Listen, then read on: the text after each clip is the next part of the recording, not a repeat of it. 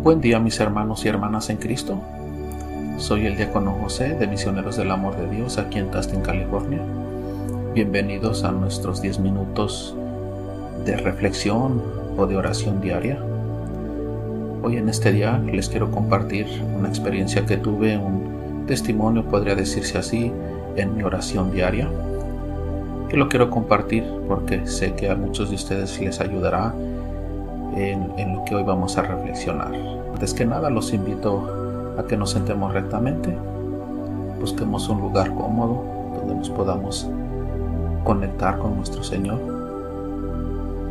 Te invito a que cierres los ojos, obviamente si estás manejando o haciendo alguna otra actividad donde requiera tu atención, este permanece con los ojos abiertos, pero si puedes, cierra tus ojos, respira profundo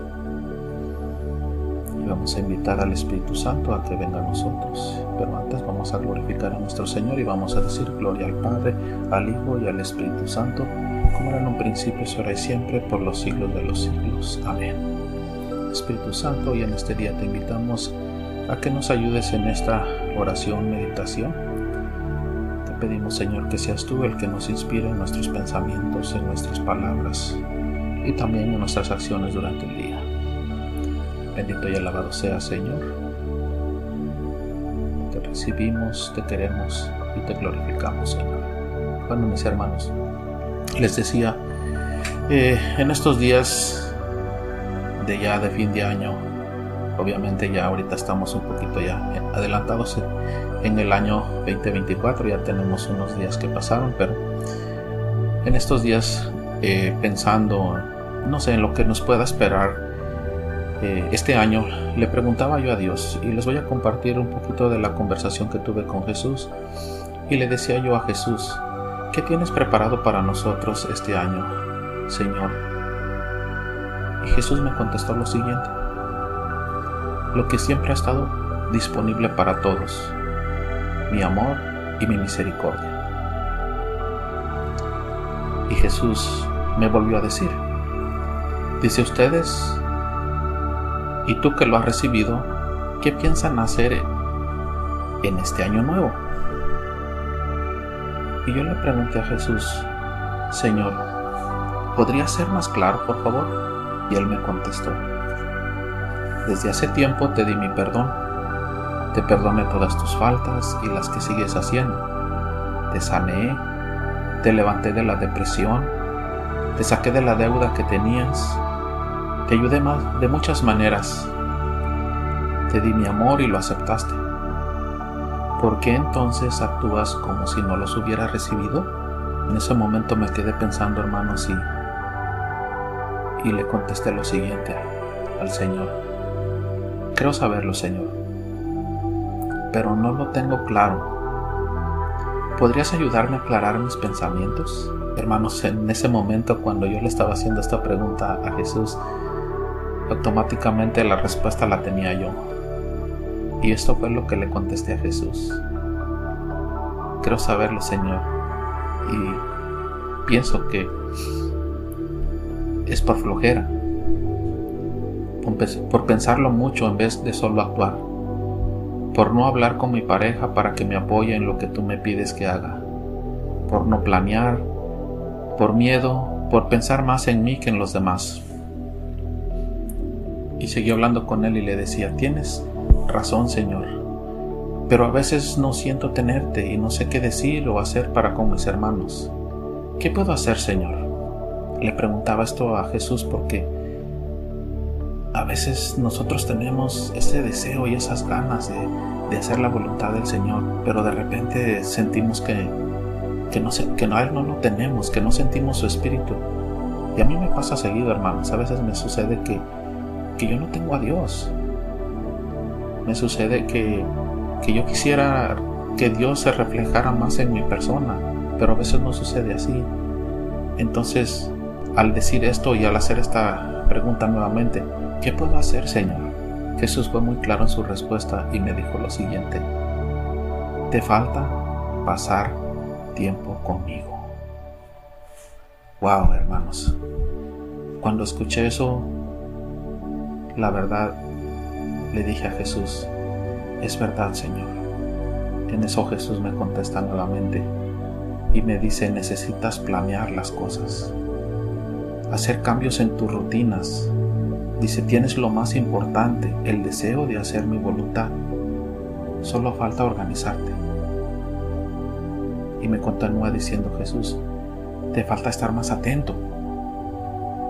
Estás muy distraído, siempre tienes sueño y siempre estás pensando en cosas que te distraen de lo que yo quiero que hagas. También te distraes con cosas que miras y escuchas. Y es verdad, hermanos. A veces aunque está uno en el caminar con Dios, se distrae uno con muchas cosas. El mundo te distrae, el mundo te absorbe. No sé, dependiendo de lo que tú miras, a veces uno no, no lo hace con la intención de, fallarle al Señor, pero de repente empiezas a ver algo en, la internet, no sé, algo en, YouTube o en, o en, Facebook, y el Facebook y el YouTube siempre te están poniendo cosas que, te distraen. A veces las cosas que, tú miras o que ponen a, la, a algunas no son malas, pero eso te distrae. Te distraen de, de lo que en realidad es importante. Entonces le pregunté al Señor, ¿qué debo hacer entonces, Jesús? Y él me contestó, organiza tu tiempo libre para que pases más tiempo conmigo y yo te enseñaré qué y cómo lo debes hacer. Hermanos, muchas veces tenemos la intención de hacer las cosas, pero sucede que a veces no planeamos, a veces no organizamos nuestro tiempo. Una vez en una de las pláticas que nos daba el Padre Carlos, él nos enseñó que no puedes esperar que haya cambios en tu vida si siempre haces lo mismo. Si siempre sigues la misma rutina diaria. O sea, no puedes, no puedes tener otro resultado de, de lo mismo. Es como las matemáticas. Si siempre sumas 2 más 2, obviamente el resultado siempre va a ser 4. Entonces, cuando nosotros nos preguntamos, ¿qué puedo hacer para que mi vida sea mejor? Y en realidad, la respuesta es muy sencilla, hermanos. Tenemos que empezar a cambiar nuestra manera de vivir. Tenemos que salir de las rutinas que tenemos. Tenemos que ver en qué tiempo podemos organizarnos mejor para dedicarle más tiempo a, la meditación y a la oración con el Señor. No sé, a lo mejor nos levantamos muy tarde o a lo mejor nos acostamos muy tarde. Entonces tal vez necesitamos cambiar nuestra rutina. Necesitamos dormirnos más temprano para levantarnos un poquito más temprano y pasar más tiempo con, con el Señor. Y yo lo digo por, por esta experiencia propia. A mí me sucede eso. En este día, hermanos, yo los quiero invitar a que reflexionemos, que pensemos en qué cosas tenemos que cambiar, en qué cosas podemos mejorar en organizar nuestro tiempo. Y quiero decirles, mis hermanos, que en este año que viene, como dijo al principio el Señor Jesús, en este año que viene siempre estará disponible lo que yo siempre le he dado a todos y en todos los tiempos, mi amor y mi misericordia. Qué cosa más hermosa, hermanos. Su manera de pensar es siempre la misma. Entonces pensemos, mis hermanos, que en este año que comienza, este año 2024, el Señor va a seguirnos bendiciendo de la misma manera que nos ha bendecido todo el tiempo. Lo único que tenemos que hacer nosotros es confiar en Él, poner nuestra confianza en Él y sobre todo pasar más tiempo con Él, para que Él nos ayude, para que Él nos guíe en nuestras vidas diarias. Y preguntémosle, como yo le pregunté a Él, Señor, tú dime lo que tengo que hacer, tú enséñame. Y Él nos dará todas las respuestas a nuestras preguntas, hermanos. Entonces, digámosle al Señor, háblame Señor, que tu siervo te escucha.